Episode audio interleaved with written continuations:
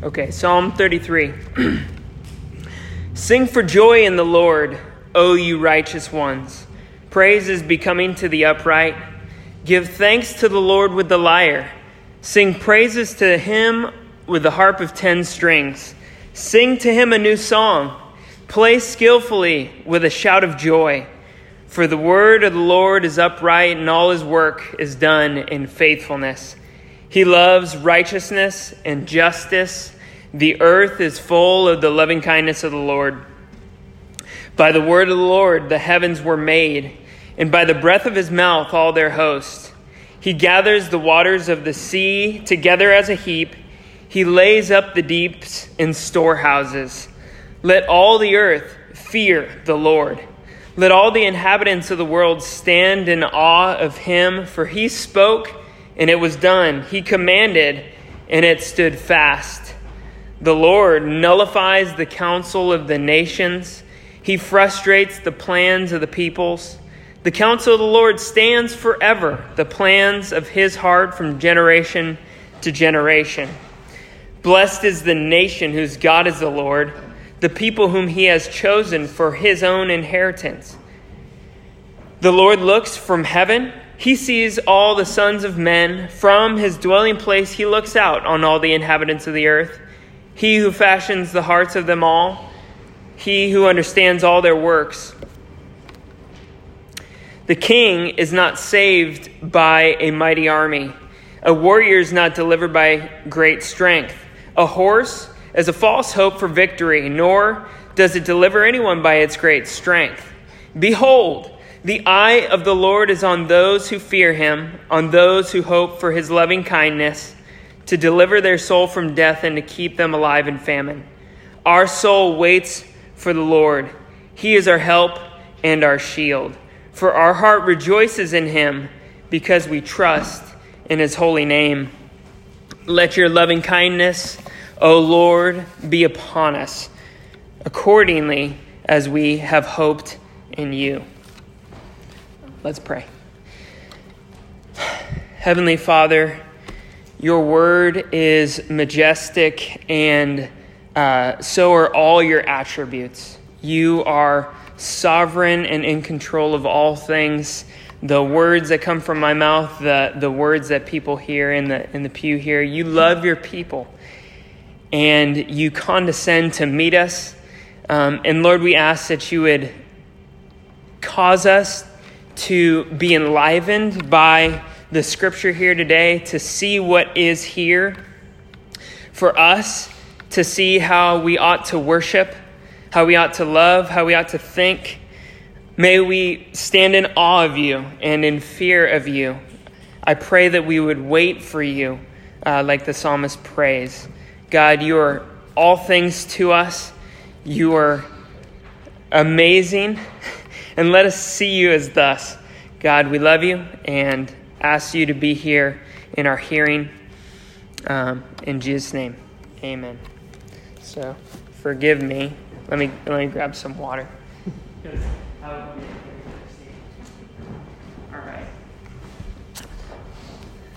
So, just as a fore, uh, as a forewarning here, I've never preached so many verses uh, before, but I have timed myself, so I should be on time. Um, this this morning, my we were in Reading, and my father-in-law asked me, "Hey, this is the first thing he said to me in the morning. It was like 6 a.m. He's like, uh, "You so you got a Father's Day sermon, right?" And I'm like, "No." uh, I I had not thought of it at all. So if you guys are expecting one of those, I'm sorry, it's not going to be one of those. Um, and he's so he's like, "Okay, so what are you preaching on?" Psalm 33. And I thought that'd be enough. That was a good enough answer for me at six in the morning before I had my coffee. And, uh, and he's like, Well, what's that about? And I'm like, Gosh, there's a lot going on here. There's a lot of verses. Um, but what I want you to, to grasp and to hold throughout the whole thing is the main point. Um, because we're going to talk a lot about the attributes of God, who He is, what He does, why, why, um, and uh, hopefully our hearts will just soar in that. But the main point of Psalm 33 um, is, is this it's Psalm 33's main point is that God's majestic power is on display, his masterful plans, and the blessedness of being made his people by his salvific, covenant keeping love.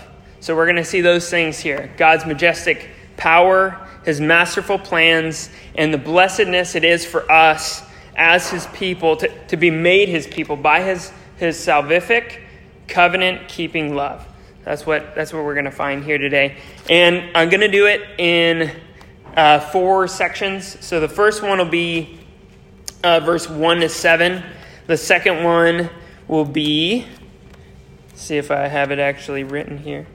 The second section is going to be 8 through 11.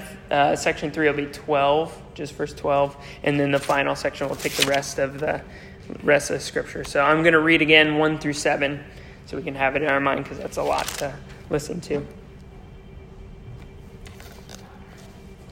Okay. So let's, let's read again 1 through 7. Sing for joy in the Lord, O you righteous ones. Praise is becoming to the upright.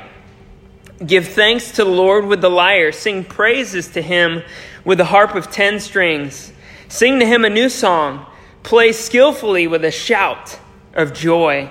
For the word of the Lord is upright, and all his work is done in faithfulness. He loves righteousness and justice. The earth is full of the loving kindness of the Lord.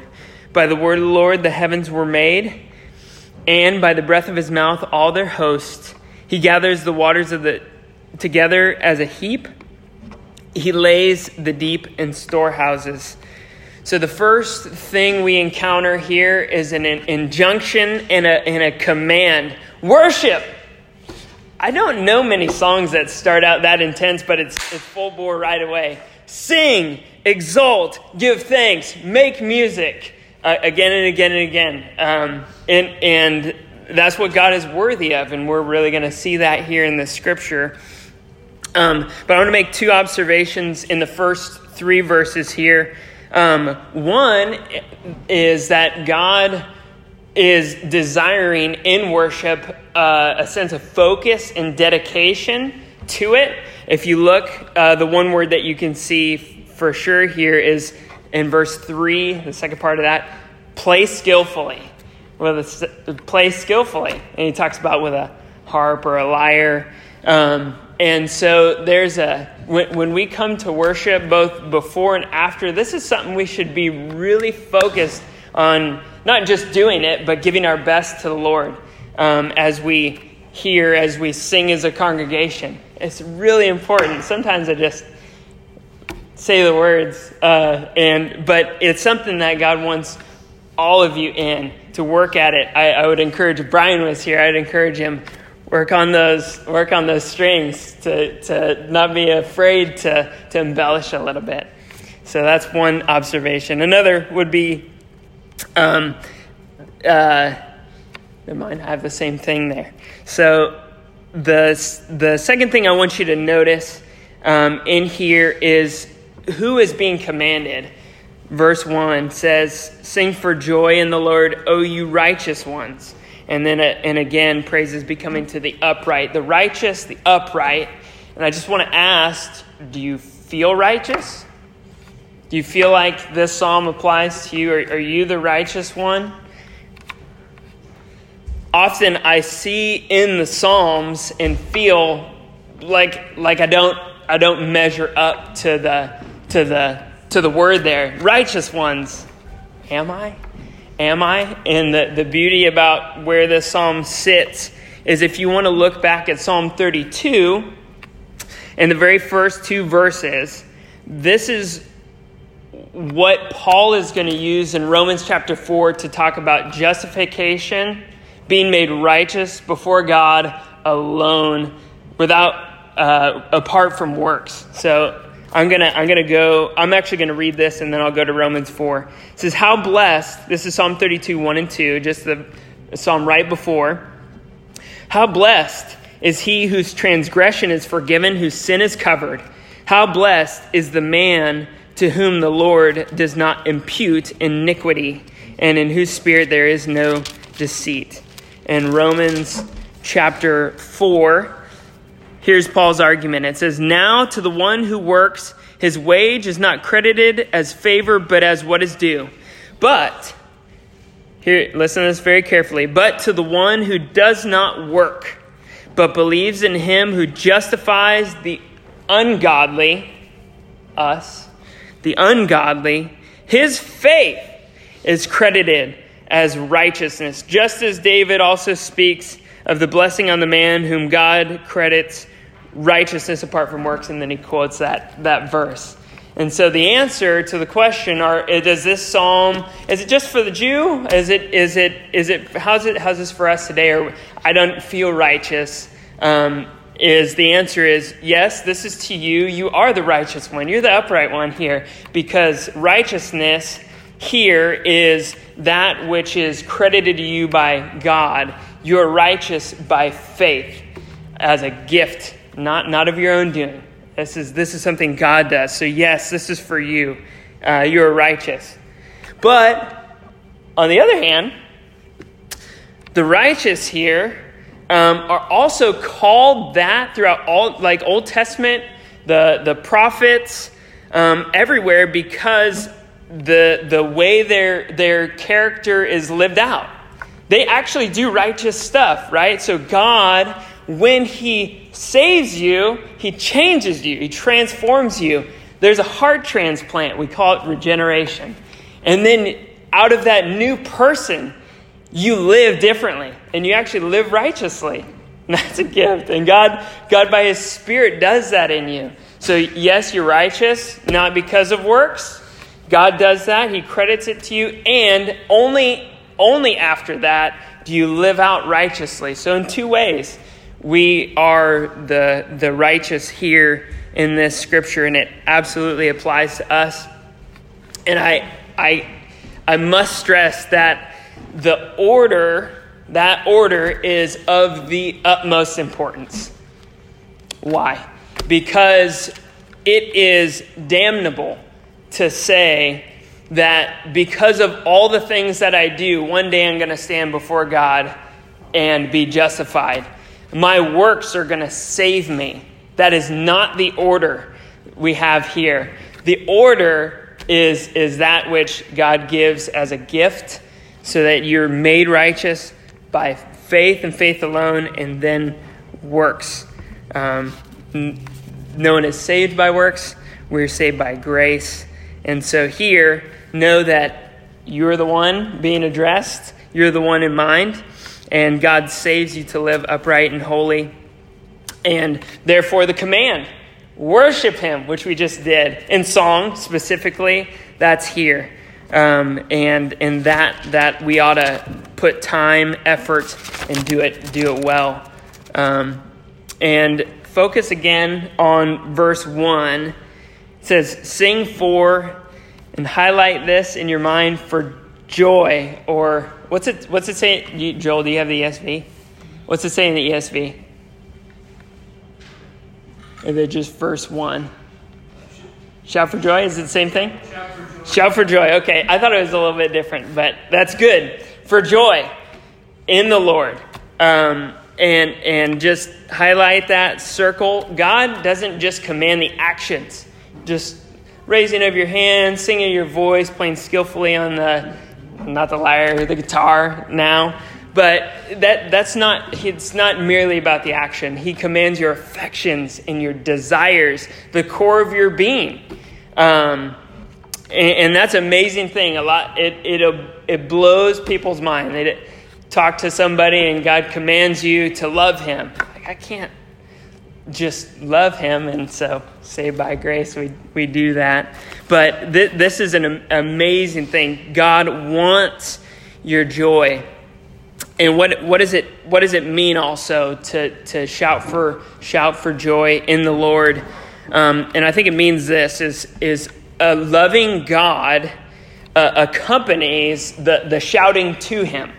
Or maybe saying it another way is, is, is a heart a heart's delight in, in Father, Son, and Holy Spirit fuels your worship.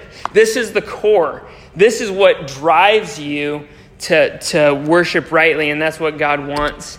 And just to say also here, uh, the Lord, I will probably say Yahweh a bunch in, in the Hebrew, and in your Bible, you can see capital L O R D. Every occurrence of that in the whole text is Yahweh.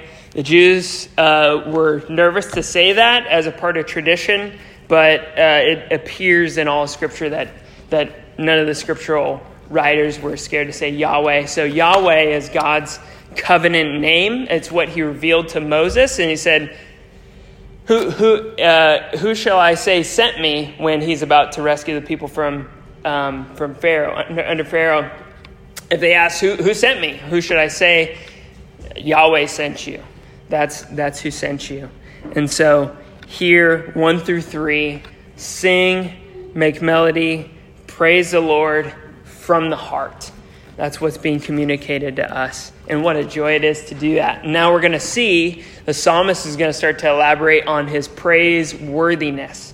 He is absolutely worthy of praise. It is not something that you have to muster up, it bursts forth from the Christian heart. It does. And we'll read it. Let's um, go four through seven now. For the word of the Lord is upright uh, let me let me backtrack a little bit. So in, in one, in the uh, the second part of one, it says praise is. I want to just see watch a connection. So see the word upright in verse one. Praise is becoming. You could say suitable. It's fitting. It it. I think the ESV says a weird word befits. I've never heard it other than that verse. It, it's fitting. It's suitable. It makes sense in. Uh, in continuity with what's going to be said. Praise is becoming to the upright. So w- worship is fitting for Christians. Why? Verse 4 For the word of the Lord is upright. So when God speaks, it's, it's upright, it's, it's true. And he's going to elaborate. And all of his work is done in faithfulness. So God's, God's word is upright and his work is, is, faithful. And those are the reasons it makes sense. And it's, it's fitting that, that when we praise him, our, our work of praise from the heart is, would be cons- consistent and, and upright with him. Um, God's word is a reflection of his character, right? We, we know this in, in looking at the law. God, God commands um, to, to do certain things in accordance with who He is. Um, and God's word here, upright, meaning morally pure. It's, it's morally righteous, it's, it's morally holy. And He's commanding us to, to not be like Pharisees who, um, who had said in Matthew 23 Matthew 20, Matthew, Matthew 23. So when God commands us to, to, to be like him in this way and to be, to be upright because God is upright and his, his word is upright and he is faithful in his works, we see the opposite in Matthew 23. The, of, of the Pharisees, Jesus said this The scribes and the Pharisees have seated themselves in the chair of Moses, which is a teaching office, I believe, and they're speaking the scripture. So what's coming out of their mouth is right. It's true. It's correct. And, and so Jesus is going to say about that, therefore, all that they tell you, do and observe. But do, excuse me, but do not do according to their deeds, for, the, for they say things and do not do them. God's the opposite. He speaks and he does in accordance with his word. He tells you truth and he does the exact same. Uh, he's not hypocritical like we see in the Pharisees, and he's commanded that in our worship. And that's why it's fitting together. Uh, so you could say it this way what, what he says in uprightness, he does with faithfulness. What he says in uprightness, he does with faithfulness. Verse 5 says, it's going down to God's heart. God loves, Yahweh loves what? Righteousness and justice. So his word is true, what he does is faithful, and his heart loves what is true what is true and good and faithful, what is just. And our culture, I I I can't hardly but think of our culture talking about, oh yeah, God loves righteousness and justice, uh, but we don't hear in a very biblical way. Um, one thing that, that I feel like I hear every day in our culture uh, assailing me is the LGBTQA plus squared, whatever, whatever the other letters are. That whole movement says, yeah, the oppressed peoples of this group um, uh, need social justice. And God created them as they are, and they need freedom from the tyranny of this, uh, these Christians would be one of those one of those groups that they need freedom from. But that's not that's not how biblical justice is defined, right? How what kind of justice and righteousness does does does God love? How do we know that? And we all know the answer inherently, but um, I think Psalm one says it really well. What kind of righteousness and justice does God love? It says how blessed is the man who does not walk in the counsel of the wicked, nor stand in the path of sinners, nor sit in the seat of scoffers, but his delight is in the law of Yahweh, the instruction of Yahweh. And his law, on his law, he meditates day and night. And then it says of that man later in verse, the later part of the verse, it says he knows God knows, Lord knows the way of the righteous, and the way of the wicked he does not. And the way of the righteous is found in Scripture. Genesis chapter 1 talks about the ordinance and the covenant of, of marriage and, and what a man is and what a woman is. And, and that's the thing that God loves is what he has said in his word, which is a reflection of what we just read, right? So God loves that. Verse 4 through, through 7, there's this, there's a, I say word, work, heart. That's verse 4. And then he says, verse 5, which he says, he loves righteousness and justice. But the second part of the verse, it says, the earth is full of the loving kindness of the Lord. I think the ESV says steadfast love of the Lord. The NIV says, I think it's unfailing love. And NET says faithfulness. And every time this specific word comes up in the scripture, it's called Hesed that word comes up in, in these translations that, that are really focused on what's, what's in the original text, always translated the same way. It's because it has a really technical, specific meaning. And so you, it's, it's, I think it's, it is best explained to me as covenant keeping love. God makes promises and he holds up his end of the bargain every time. That's what kind of love shows up here. Um, and you'll see in some really big passages where the Lord proclaims his name.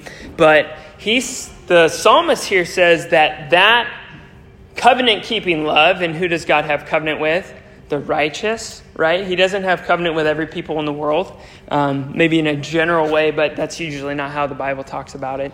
But t- there's a covenant love towards his people, right? But it's said that that is throughout all the world.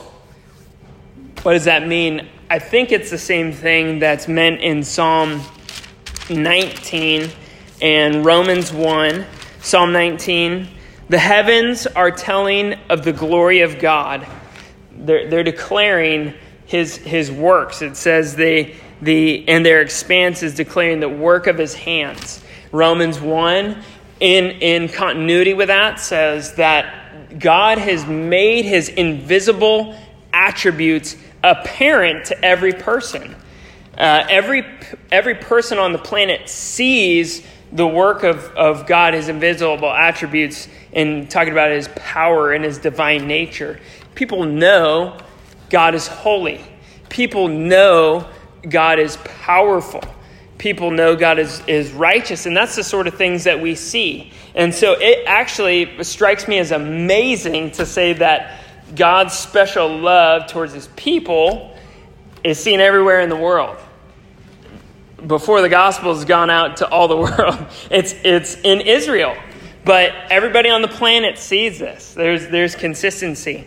Um, and I want to take you, so those two verses you know, one that you may not know, uh, I would encourage you, just as a side note, to go look at, at Psalm 136 and see how every other line it says, For the steadfast love of the Lord endures forever, through like many, many, many, many verses. And it talks about God's redemption and talks about um, his general power and stuff. Very consistent with our text. So if you have time, uh, go look at that. But there's a, a, text in, in Jeremiah, Jeremiah 30, 20, and 21. You, you don't have to go there, but I'm going to read it real quick.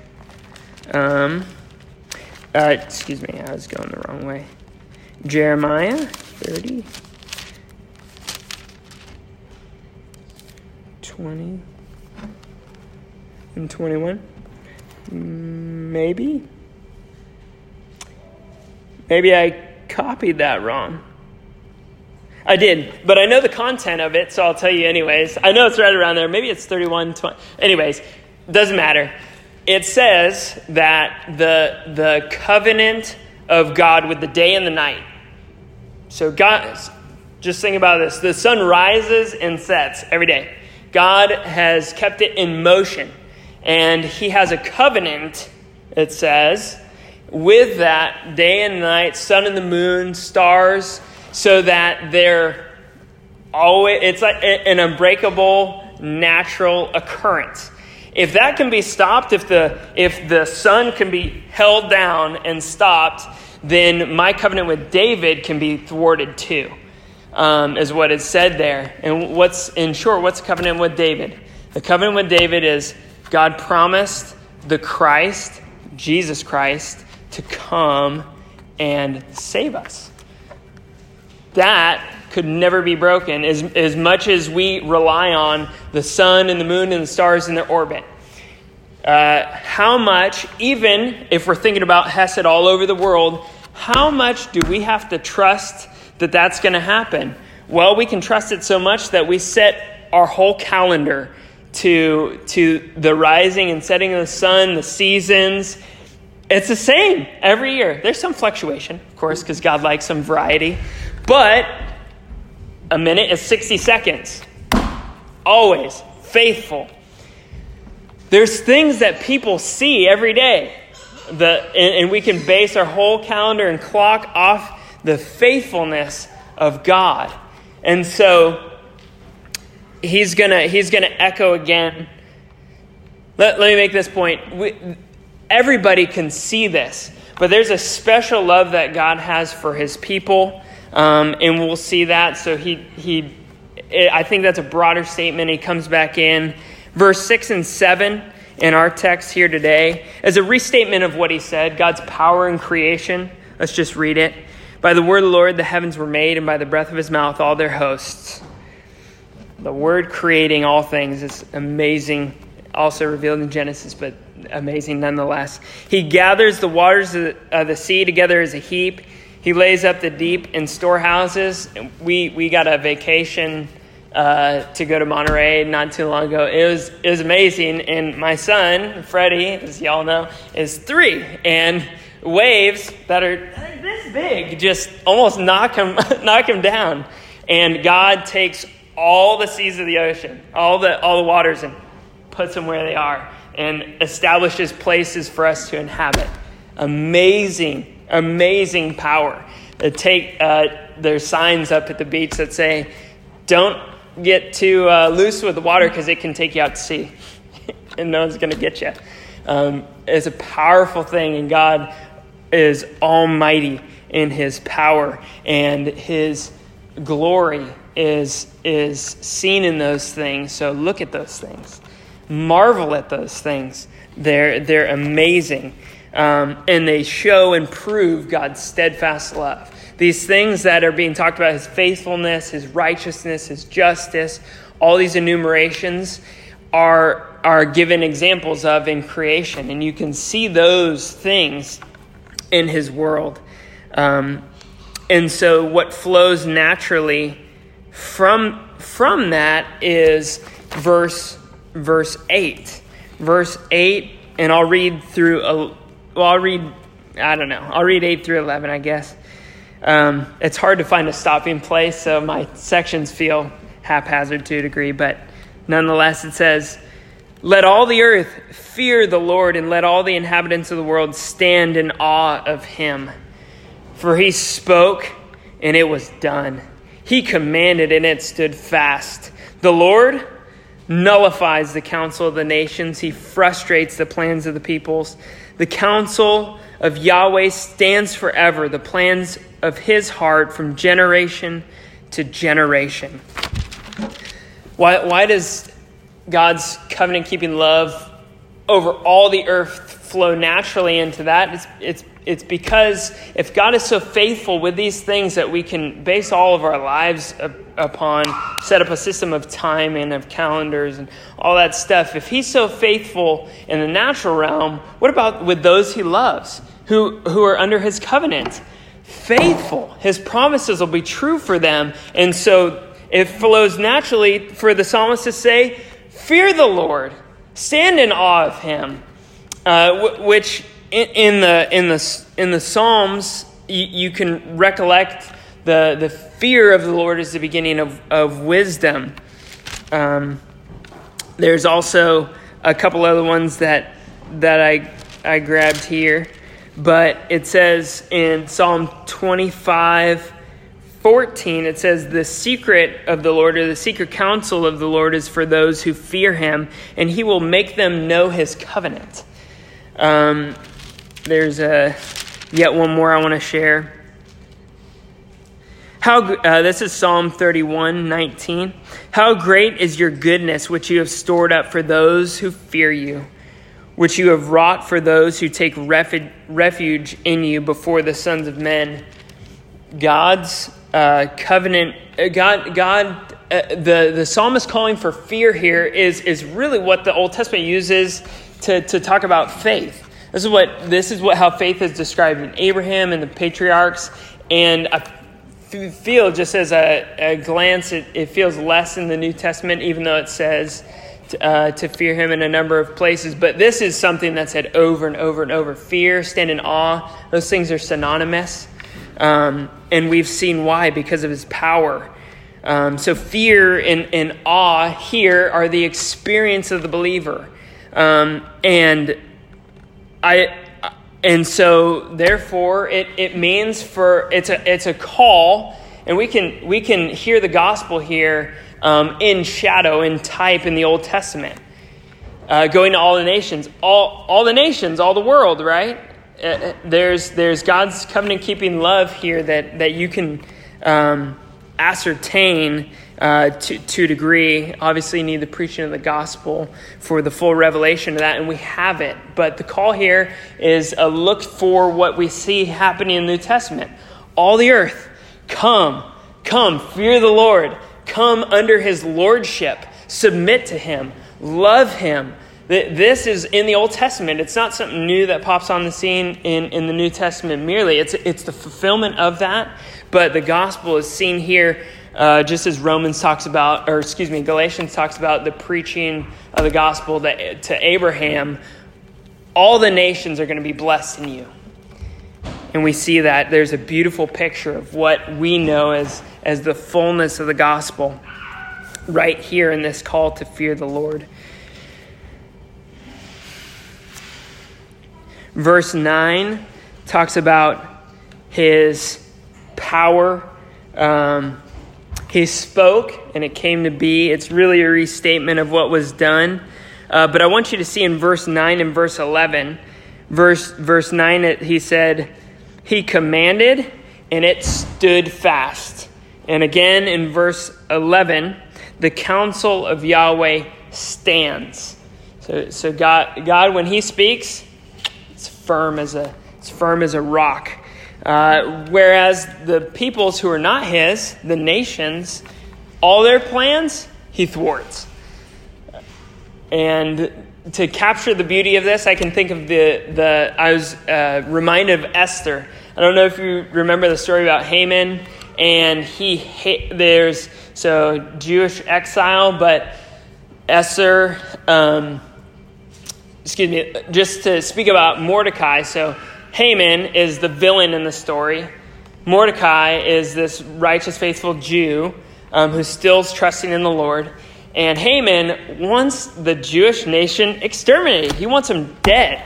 Um, and he and his wife collude to make a plan, and they make a gallows to be hung on because he wants to kill this nasty Jew, Mordecai. At least that's how he views it. And man's faithful to the Lord, and God's providence is all in this. And so that's their counsel. They want this guy to die. And what does the Lord do? Well, God has a different sort of counsel. He's going to use that as the plan, uh, as the foil to the plan. What happens is Esther is before the king, and she reveals like there is a, there's a death plot for the Jews, and the king is furious. Who could who could want this? Uh, and what ends up happening is Haman gets hung. It's he's found out. His plan is thwarted. It's nullified, and God's plan to save and protect His people is is preserved. The, the Jews are preserved. Haman gets hung on the gallows he made. That's one. It's an amazing story how God and man both have plans, but when God's plans and man's plans, man's plans for evil against his people collide, God, God often, often, often thwarts them because God always accomplishes his plans against man's plans. That's what's being seen here. And, and I, I would be remiss if I didn't share Acts chapter 4, uh, the greatest display of what's being talked about here.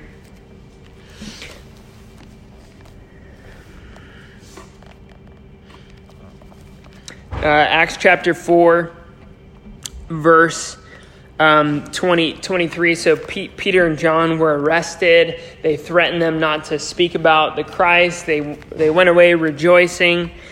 Um, and then they, they're coming back to the, to the rest of the church who's been praying for them. And uh, they come and they report all that the chief priests and the elders had said to them, which was don't talk about Jesus, essentially. Um, and it says, When they heard this, they lifted up their voices to God with one accord, and, he, and said, O Lord, it is you who made the heavens and the earth and the sea and all that is in them, who, by the Holy Spirit, through the mouth of our father David, your servant, said, Why did the na- Gentiles rage and the peoples devise futile things? The kings of the earth took their stand Again, uh, and the rulers were gathered together against the Lord and against his Christ. For truly in the city they were gathered together against your holy servant Jesus, whom, whom you anointed, both Herod and Pontius Pilate, along with the Gentiles and the people of Israel, to do whatever your hand and your purpose predestined to occur. And then they and they pray and the place is shaken. But what's to be noted there is there's all these plans of man Herod, Pontius Pilate, the Jews, the, the Romans, they all had different plans, all of them. All the nations have different plans. Uh, that quote is from Psalm 2. Beautiful, go look at it. But all those plans are against Christ. But God has a greater plan, is to use all of those in order to buy our redemption, to save us from our sins. God's plans stand. That's how they stand. They're never thwarted. Man's plans against you and me, Christian, cannot be thwarted. Um, and we'll, we'll see here in a second, but that's the God we serve. And that's, that's focus on that, that majestic revelation and that connection between his power in creation and his power toward you. Um, amazing. Verse verse verse 12 and i believe this is the high point of the high point of the scripture here.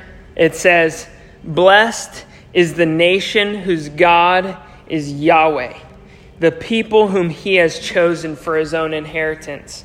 So out of from from all that's all that's been said it says those who have Yahweh as their God are the blessed nation in, in the parallel. So in, in poetry, two lines are it's communicating the same idea, but it's it's unfolding a little bit in a little bit different way. So the first line is is there's a there's a blessed nation whose God is the Lord, and and we would know that in the New Testament as the Christian church, right?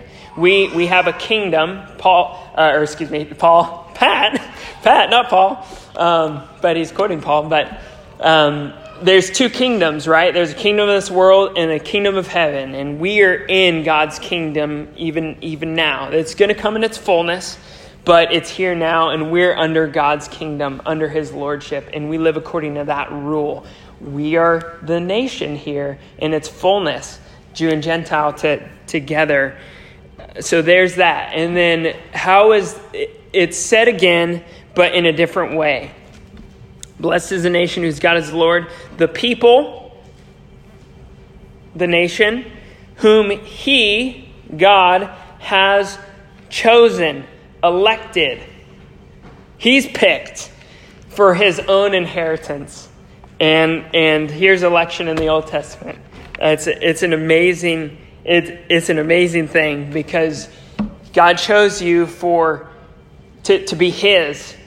it's, it's amazing. God, God's our inheritance, but here we're, we're His inheritance. We're His prized possession.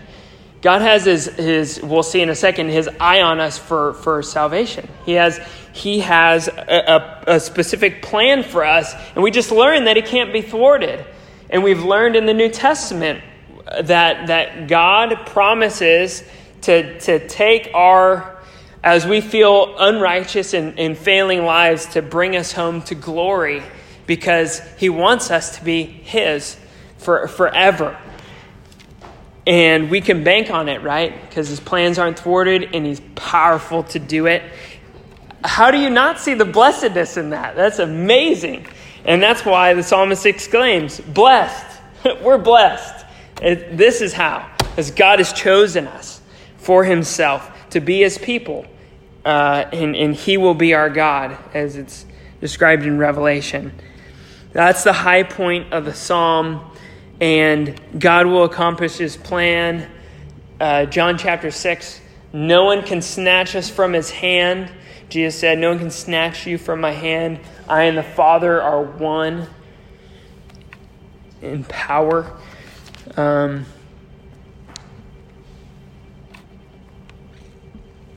I have more to say there. And I have dwindling time. Let me get some water. We'll do the last section. I'll read it. It's going to be verse 13 through the end. Uh, and I will keep it, it brief here. But this, this section together, um, 13 through 15 is together. And I want you to, to listen for the word, uh, for what Yahweh's doing with his eyes in this. It's, it's a song. And so the, the beauty of, of the poetry in the writing, the skillful writing that was commanded in 1, 2, and 3, um, and singing, it, it, comes out here. And God is, is going to see man, generally, I think, the unbelieving world. And then in, in 16 and 17, he's going to see what man is able to accomplish. And in uh, 18 and 19 is, is Yahweh's going to see believers differently. So, so listen, listen for that as I read. Behold, the eye. Oh, excuse me. Sorry, getting a little ahead of myself. Verse 13, excuse me. The Lord looks from heaven, he sees all the sons of men from his dwelling place. He looks out on all the inhabitants of the earth, he who fashions the hearts of them all, and who understands all their works. What is, what is, what is the king, the Lord, who's sitting in heaven see among the children of men, or, or among the earth? What does he see? The, the enumeration is in 16 and 17. Don't, it feels disjointed if you don't see it together and don't see the connection with, with what's being said with the eyes. So he sees what? A king is not saved, is not saved by his mighty army, by a mighty army. A warrior, God sees a warrior, is not delivered, It's another way to say saved. By his great strength. A horse, is a great might of the, of the time, right? This is, this is the tank, so to speak, of, of the Old Testament. They didn't have tanks back then, they had horses. This, this was great military might. God sees a horse as a false hope for victory, nor does it deliver anyone by its great strength. It doesn't save. It does, God sees that man is un, incapable of saving himself uh, through all of our might, and it's in the physical, and I believe this is can be seen uh, clearly in the parallel in what's being said here, and I believe the writer wants you to see that it's it is an ultimate salvation too. It's a, it's a picture, it's a shadow um, of what's said in the New Testament. This is unfolded in other words in the New Testament, but here, this salvation, it's it's the same. A man he sees man can't save. And in verse 18, you're going to see the other portion. So that's a negative portion. The positive, behold. And whenever that word comes up, you need to listen very carefully. The eye of Yahweh is on those who fear him, on those who hope for his loving kindness to deliver. So he sees believers in a, in a special way. Um, how? N- not, some, not what they're doing. He actually sees them and he sets his, I, he sets his affection upon them to do something for them. Uh, we're the ones sitting in this picture here waiting. We're hoping. And his, his eye is on us. His favor is on us to deliver their soul from death and to keep them alive in famine. Again, pictures of the thing that we find the eternal reality in Christ, namely as an eternal salvation. Verse 20 and 21 and 22. Our soul waits for Yahweh. He is our help and our shield. Because, or for, our heart rejoices in him, because we trust in his holy name. Let your loving kindness, O Lord, be upon us, according as we hoped in you. And um, in verse 18, you see the word hope. In verse 22, you see the word hope. In verse 20, you see the word uh, our soul waits. And, and those are, if you look at the word, it's, it's synonyms. There's a word play. It's, it's really actually very amazing. But they both could be translated hope and wait. Actually, if you go look at all the, all the, other, all the other ways people translate it, uh, translators don't know what, what, uh, what to do because it's a word play. How do you, how do you communicate this? It's, it's very clear here. Wait and hope. We have the same feeling. I know you guys have been exhorted, just as I have, wait on the Lord, and He will make your path straight. When you pray, we're told to wait on the Lord. And then the context here is there's, there's salvation that's just been talked about.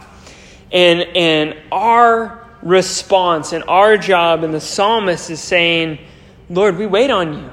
Uh, the same thing is being said, we hope in you. And that's what's being said here. And so, very simply, wait on the Lord. He will save you. Trust in the Lord. He will save you. That's my timer. Um, I just got a few more minutes. So, Yahweh. So, so let's let's let's let me say this again. Yahweh has a in verse 18 and, and below, he has a special eye.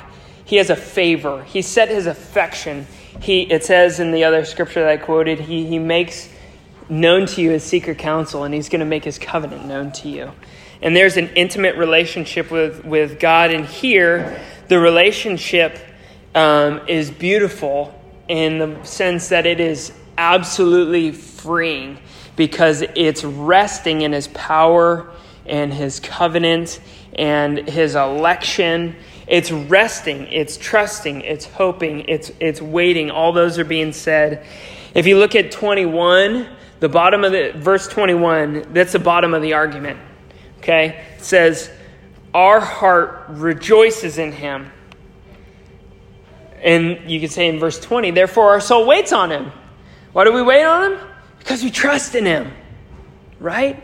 That's why we wait on him. That's what the psalmist is saying. He's our help and our shield. Why? Because we rejoice in him. And that's an amazing relationship, right? I'm glorying, we're glorying in the Lord, and his response to that is, I'm going to protect you. I'm your shield, I'm your help. I'm the one who lifts you up. And then in verse 21 to 22, because these are all connected, um, the, the natural outflow then, I think I, it's hard to read this as, as any other way of as, as, a, as, a, as a prayerful request here. So coming off, we trust in you, Lord. We rejoice in you. Therefore, Lord, let your loving kindness, that word comes up again, your, your, your covenant, your faithful, covenant keeping love to us, let that rest on us. Please. Um, and you can, you can trust in that. You can rejoice in that. And according as we hope in you, right there, there there's that connection.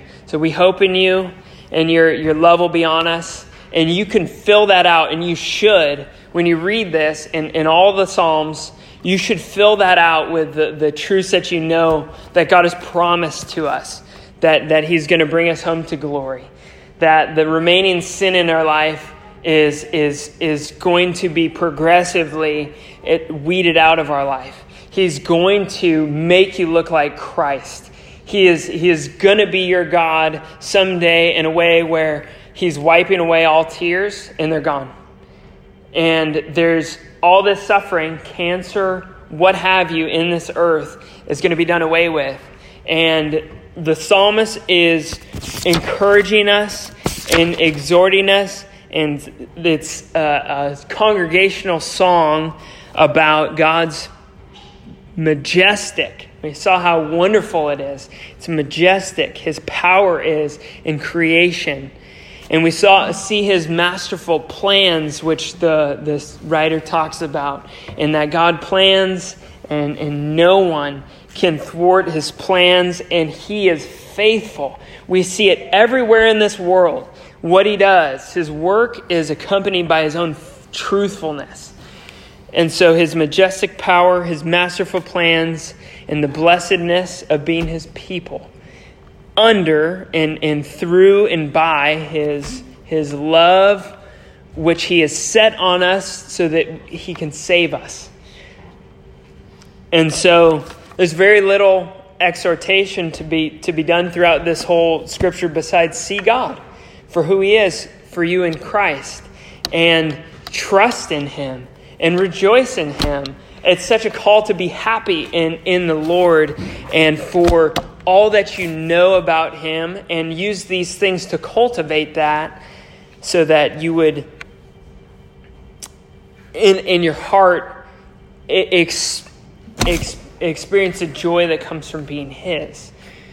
Uh, so, as an as an as closing, um, I want to I want to pray again and, and just pray God's blessing from this text over us. Um, so pray with me.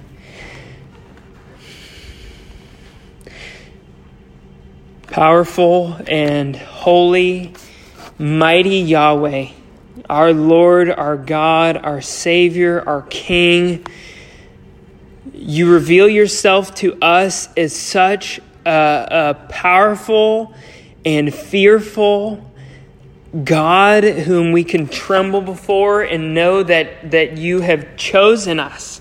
And, and the trembling we have, um, is one in which also is it consists your faithful protection for us who are weak and needy and cannot save ourselves.